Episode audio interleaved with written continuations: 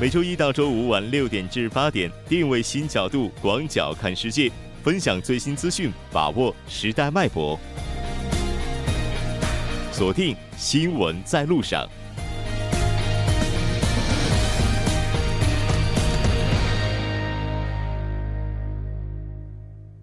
好的，欢迎回来，这里是正在为您直播的 T B S E F M 调频 一零点三 新闻在路上。稍后第二部节目当中将为您带来半岛之外、首尔新生活以及听首尔。那接下来是广告时间，广告过后马上回来。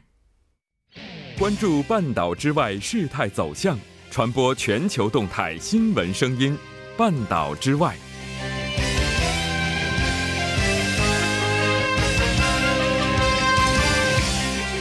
好的，欢迎回来，半岛之外带您了解全球资讯。接下来马上连线本台特邀记者齐明明。齐记者你好。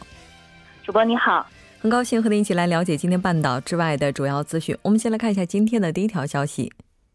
好的，今天的第一条消息呢是当地时间七月八号下午，李克强抵达柏林主持第五轮中德政府磋商，并对德国进行正式访问。我们也来关注一下李克强总理这次访问德国的目的以及具体的相关行程是怎样的。好的，李克强表示，中德各自新一届政府呢组成不到半年，两国总理就实现互访，充分反映出了中德之间的良好关系和加强合作的共同愿望。那政府磋商机制呢是目前中德之间级别最高、规模最大、涉及领域最广的一个对话交流平台，那在统筹推进中德各领域合作方面都发挥着重要的作用。而在当前这种复杂多变的国际形势下，两国新一届政府各部门首次全面的对接，也是要呃，凝结凝聚共识，深化合作，共谋发展。那为促进中欧合作添动力，为维护自由贸易、多边主义和公平公正义的国际秩序做出贡献。那在他的访德期间呢，李特李克强将同默克尔举行会谈，共同会见记者，见证中德有关合作文件的签署，出席中德经济技术合作论坛并发表演讲，参观中德自动驾驶汽车展示活动等。李克强呢还将会会见德国总统呃施迈尔呃施迈因迈尔。嗯，那应该说在中美贸易战正式打响的当下，中德分别作为亚欧大陆两端最大的经济体，扩大双向开放，加强互利合作，也会释放更多共同维护多边贸易体制的积极信号。这条了解到这儿，我们再来看一下下一条消息。好的，第二条呢是北韩对蓬佩奥访北会谈结果表示忧呃忧虑，美方呢则表示取得了进展。嗯，是的。那其实通过了解，我们也看到，目前可以说北韩和美国对于这次会谈的温度差也是存在的。北韩方对蓬佩奥此次访北会谈的结果表示忧虑，我们也来看一下这个忧虑主要是在什么地方。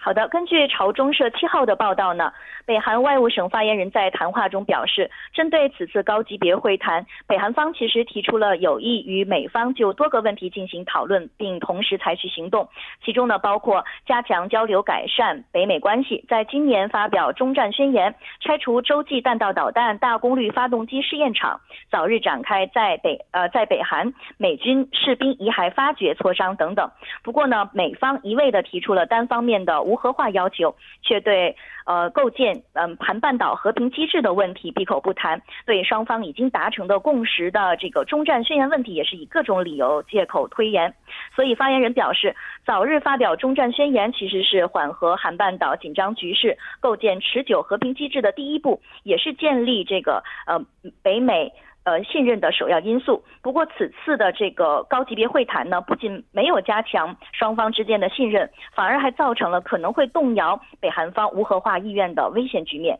嗯，是的。但同时我们也看到，北韩的发言人表示，北韩方目前对于特朗普政府依然是抱有信心的。是的，发言人之前也表示，在会谈之前呢，呃，朝鲜劳动呃北韩劳动党中呃中央委员会副委员长金金金英哲向蓬佩奥转交了金正恩给特朗普的亲笔信。金正恩表示，通过新加坡的会晤，他与特朗普建立了良好的关系，期待并坚信他对特朗普的信心，并通过此次高级别的会谈呢和今后的对话得到进一步的加强。其实发言人也提到，并指出了营造双方互信的氛围，以及阶段性同时行动为原则的逐一解决问题，这个才是实现韩半岛无核化的一个捷径。嗯。嗯，是的，没错。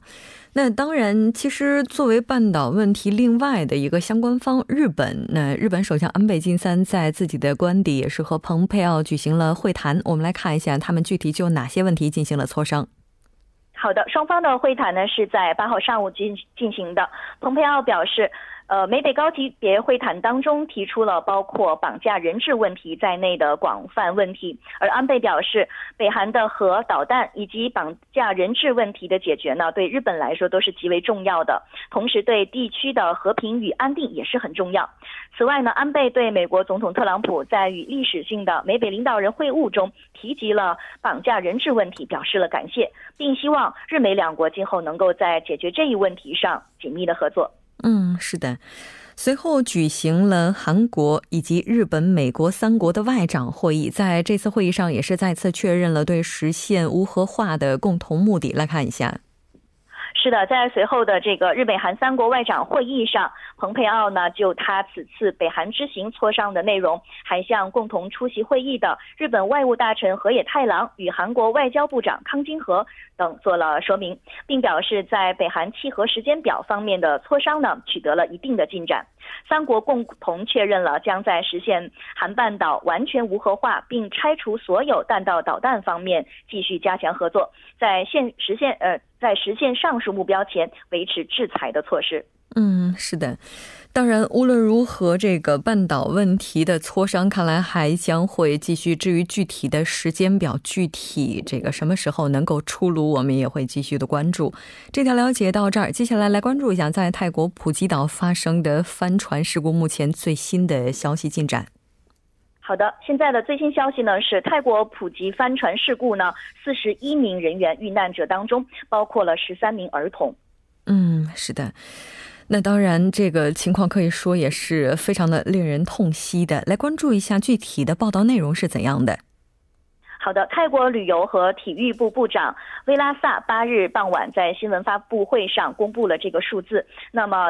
薇拉萨呢对此次的事故造成重大的伤亡也是深表痛心，并率现场泰方官员鞠躬道歉，向遇难者致哀。 那对于当天在这个沉船下面还发现了一名这个遇难者的遗体，不过现在呢还无法确认遇难者的身份，所以截至目前呢人数还是呃显示为遇难者为四十一名。 那失联人员呢仍为十五人。 那当天呢泰国也是出动了军方和水警进行搜救。 那薇拉萨表示搜救行动呢还将继续进行，绝不放弃任何的希望。而来自中国交通运输部和浙江海宁的两支救援队也已经加入同泰方一起展开救援工作。 嗯，是的，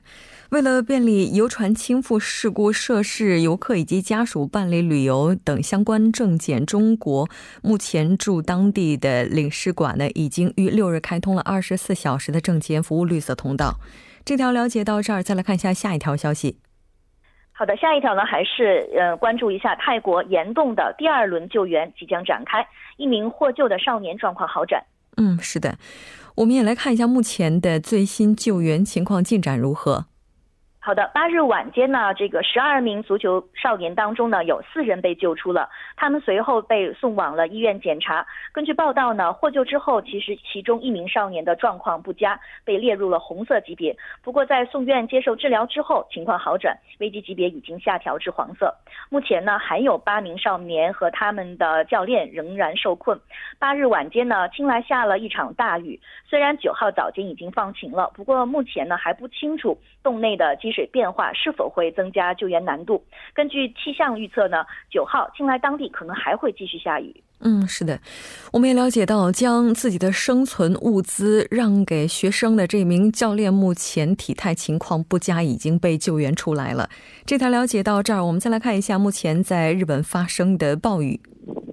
是的，日本西部地区暴雨已经造成了 一百人死亡， 逾五十人失联。 嗯，是的，那包括日本政府也是在八号的时候设立了紧急灾害对策本部， 首相安倍晋三也是要求希望全力的来救人救助，并且引导疏散。 那当然我们现在也看到最新的消息， 日本的 N H K 最新的统计结果， 这起暴风雨， 应该说这一轮的暴风雨 已经造成了 一百一十二人死亡。 好的，非常感谢今天齐记者带来的这一期连线，我们下期再见。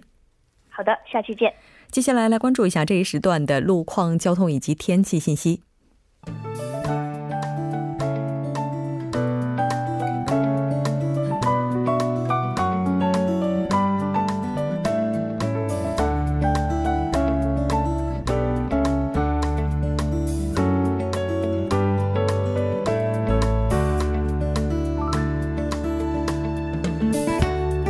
晚间六点四十三分， 依然是由程琛为大家带来这一时段的路况及天气信息。 我们先来关注一下来自首尔市交通情报科发来的晚高峰实时路况。 第一条消息来自彭塘水西路青潭大桥方向福井至水西这一路段， 目前呢在该路段的二车道上发生了交通事故， 加上目前是下班时段， 该路段的行驶车辆呢在不断的增多， 路况比较复杂， 还望途经的车主们保持安全车距， 安全驾驶，减速慢行。 接下来是在清溪川路清溪九街至清溪八街方向， 目前呢该路段二车道上的施工作业已经结束， 路面恢复正常。 下一则路况来自中央路新亭十字路口站至木洞十号园区方向， 早间时段呢在该路段的三车道上进行的道路施工作业已经结束， 您可以放心通行。 好的，我们继续来关注天气。 今天开始梅雨再次席卷而来， 目前中部地区和岭南的部分地区 降雨还在继续， 梅雨的云团现在已经向着东北方向移动， 预计呢从今天晚间至明天凌晨时段， 中青道和岭南地区的降雨将会结束， 但京畿北部和江原岭西地区的降雨呢还会继续增多。 我们先来了解一下首尔市未来二十四小时的天气预报。 今天夜间至明天凌晨， 阴转小雨， 最低气温二十一度， 明天白天多云， 最高气温二十八度。 好的，以上就是这一时段的天气与路况信息， 我们稍后再见。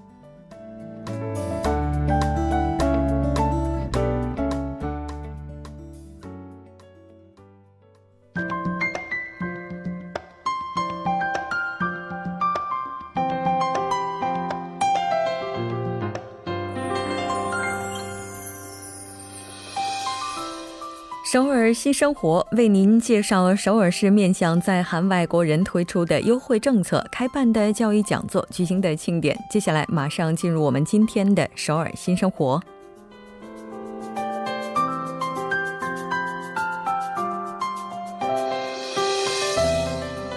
来看一下今天的第一条消息。 那这条消息是韩国健康家庭振兴院以及女性家庭部联手为结婚移民女性以及多文化家庭子女建立的多文化人才库， 现在开始公开募集入库人才。 多文化人才库是隶属于韩国女性家庭部的韩国健康家庭振兴院， 于 二零一六年开始运营的项目， 目的呢是希望提高多文化家庭成员的社会参与度， 选拔出双语人才， 收集他们的信息， 并且建立人才库。 登录在案的双语人才日后呢将会被推荐给韩国的公共机构 以及企业等等。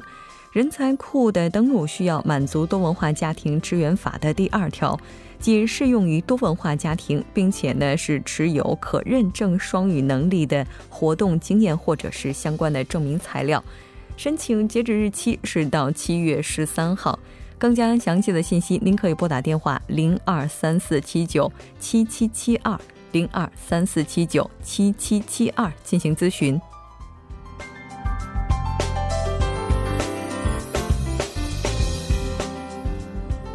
再来看一下今天的下一条消息。 那这条消息是梨泰院国际村中心为外国人提供的韩服以及茶点体验活动。 这次活动的时间是在七月二十六号周日， 上午从十点进行到十二点。 这次活动主要面向的群体是在韩国的外国朋友， 地点呢就是在梨泰院的国际村中心， 内容包括穿韩国传统的韩服， 学习韩服礼仪以及相关文化。 那当然在这里还要告诉您的是， 六岁以上的小朋友的韩服这里也是提供的。 那穿上韩服之后呢也可以教大家制作茶点、品茶、体验踢毽子等等这些传统的游戏。 这次活动是需要这个支付一定费用的， 每人为一万韩元。那在这里要提醒您的是，仅支持现金支付。申请的方式，您可以将自己的个人信息发送至 H E O 数字一 at 雍灿点 go 点 kr。 再来说一遍，是 H E O 数字一 at 雍灿点 go 点 kr 就可以了。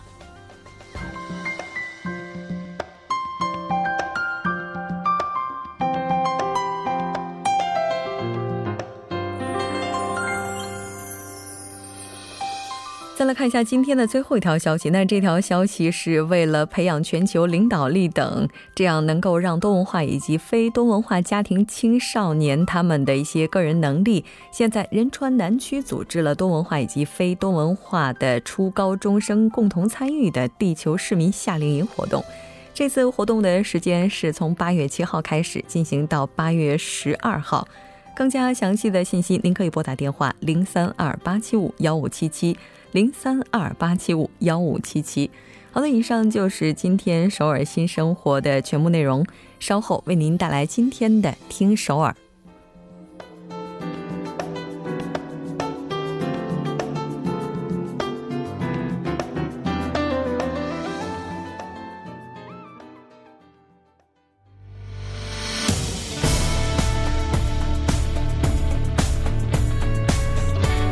您现在收听的是新闻在路上。好了，欢迎回来，那现在时刻是晚上的六点四十九分，这里是正在为您直播的 T B S E F M 调频 一零点三 新闻在路上，马上为您带来听首尔。首先有请栏目嘉宾金勇。金勇你好。好，大家好，主持人好，非常高兴和您一起来了解今天首尔市的消息。嗯，那今天我们先来看一下第一条消息吧。嗯，第一个消息呢是和这个小昆虫有关。嗯，是一个叫做红蚂蚁的这样的一个小昆虫。因为什么呢？这种蚂蚁呢现在在韩国陆续被发现哈，而且是在距首首都圈比较近的这个仁川港口发现了这个红蚂蚁。这个是继去年九月份在釜山的甘满码头和上个月在这个平泽港和釜山港被发现之后啊，第六次呃在韩国发现了这样的一个物种，新物种。嗯，是的，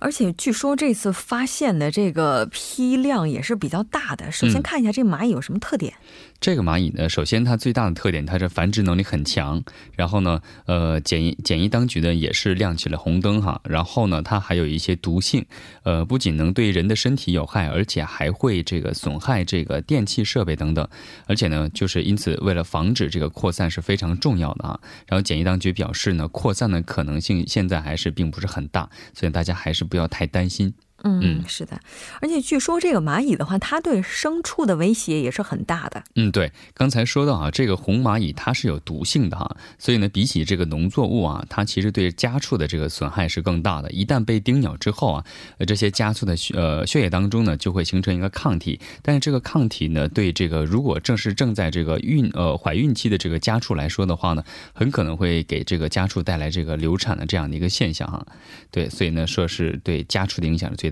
嗯，是的，这个好像目前在韩国国内还没有发现因为这红蚂蚁出现的人员伤亡案例。而且这红蚂蚁的话，它主要是在哪些国家就之前存在呢？嗯，呃，原来呢，它是在这个巴西和秘鲁，还有就是阿根廷等这些地区啊，它是非常典型的这个南美的一个昆虫。但是呢，在一九三三年的时候啊，就是三四十年代，一九三四十年代的时候啊，呃，通过这个美国的货船，呃，进行了一个扩散。然后我们也知道，其实这种昆虫，不管是哪一种物种啊，当它在一个新的环境当中没有天敌的时候，它就会无限无限期的这样的繁殖，而且它繁殖能力本来也很强，没有天敌啊。嗯，所以呢，当时呢，就是一年当中呢，呃，大概有一千万的美国人被叮咬。然后呢，迄今为止呢，死亡的案例呢是一百多人。呃，但是呢，需要注意的地方就是，并不是因为它的毒带来的直接死亡，而是因为这些蚂蚁啊，它会刚才说啊，它会咬断这些一些电器设备，然后电器设备之间去进行短路，然后引起火灾带来的这个死亡事故，事故是这个最多的一个。嗯。嗯，那接下来的话，像这个蚂蚁它扩散的可能性大吗？嗯，呃，就像刚才说啊，碱原局表示呢，并不是很大，因为什么呢？其实蚂蚁的特点啊，其实有一个就是它其实是有水和也有干旱的地方，它都能生存，但是呢，有人担心就是因为这个雨季哈，雨季的话呢，肯定会影响蚂蚁的这个行动啊，它会各就扩散的呃可能性会大一点，但是呢，呃，现在在韩国的内陆地区还没有发现这个红蚂蚁的这个现象哈，所以再加上 呃需要更多的这些专业人士，然后加上更详细的进行分布调查，这样的话呢，应该会达到呃控制这个蚂蚁扩散的这个目的。嗯，是的，但是不管怎么样的话，还是希望有关当局能够让市民更加安心一些吧，毕竟的话就是它这个扩散啊，包括接下来可能会带给我们的影响还存在着很多我们目前未知的点。嗯，那这条了解到这儿，再来看一下下一条消息。 嗯，下一个消息呢是有喜油参半的感觉哈，因为我们都是昨天和呃前天和昨天的时候在新村，我们也介绍过啊，有一个非常大的一个庆典叫新村水枪庆典哈。对，据了解当时有四百到五百人参与到了这个这个活动当中。不过呢，庆典结束之后的问题也是非常让人头疼的，因为什么呢？就是结束之后 现场被丢下的一些塑料垃圾和塑料的水枪，还有就是吃剩的食物，还有就是一些当时为了这个躲雨啊，或者是躲避这个呃水枪的 这这应该什么射击嘛，对吧？所以呢，穿戴的这些塑料的雨衣等等，他们都是格外的显眼的被扔在了这个大马路上和这个一些路边上。 哦，也就是说现场产生的一些垃圾最后没有被很好的清理。嗯，对，这应该就不不只是一个不好的现象了吧？对，其实这个其实有人说啊，就是为什么其实韩国很很韩国这个地区呢，就是人文的这个对环境的保护意识非常强哈，但是当时有一个问题就是什么呢？因为垃圾桶的数量并不是很多。嗯，有一个恋人哈，他们俩一对儿情侣就说了，虽然每年都会举办庆典，但是呢，好像只专注于活动，没有考虑到周边的一些情况。 有一个浆某阿树，所以他指出啊，这个垃圾桶呢不见踪影。因为什么？当时他在这个沿着这个市宗路啊走了一段，环顾了一下四周，发现啊，只有在这个道路的出入口有一些垃圾桶，还有就是在整个这个道路的中心的位置有一些垃圾桶，所以垃圾垃圾桶的数量其实是非常不足的。对，这可能大家在家里进行垃圾分类的时候，还会认真一些，但是如果在外面的时候，比如说这个像吃炸鸡啊什么的，可能大家就会就 连这包装袋带这骨头可能就一起扔了。对。 这这个给工作人员带来了很大的麻烦。对，还有一个问题就是因为当时是这个水枪的这个庆典嘛，所以呢，那么很多东西啊，其实如果是炸鸡和这个呃炸鸡袋子、炸鸡的这个盒子啊，直接扔掉的还可以，这倒一倒就可以。但是呢，当时是被水都浸泡了，所以呢，那个箱子啊都可能被软化了，所以分离起来的工作难度也增加了一些。还有就是一些零食，还有泡面呢，这个吃完之后他们那些呃泡面的汤啊，可能就随地撒掉之后呢，就直接会流到这个路面上，给这些工作人员带来非常大的一些难度。对，没错。所以我们看到说这专家也是说哈，在大家享受个人娱乐时光的同时，咱们是不是也可以做点别的？ 嗯，对，其实提高一下自我意识哈，然后呢，政府也应该出台一个更合适的一个处理方法方法，我觉得这是一个最好的办法。嗯，对，当然尽量减少垃圾的产生，这是最好的。但如果做不到的话，我们是不是也可以做好一些后续的处理工作？不知道为什么我又回想起来，在俄罗斯世界杯的时候，印度的不是来自日本的这些球员，他们最后整理出来的这个一换一间了哈，可能我们真的是需要学习更多的东西。 好的，非常感谢金宇，我们下期再见。好，再见。稍后整点过后马上回来。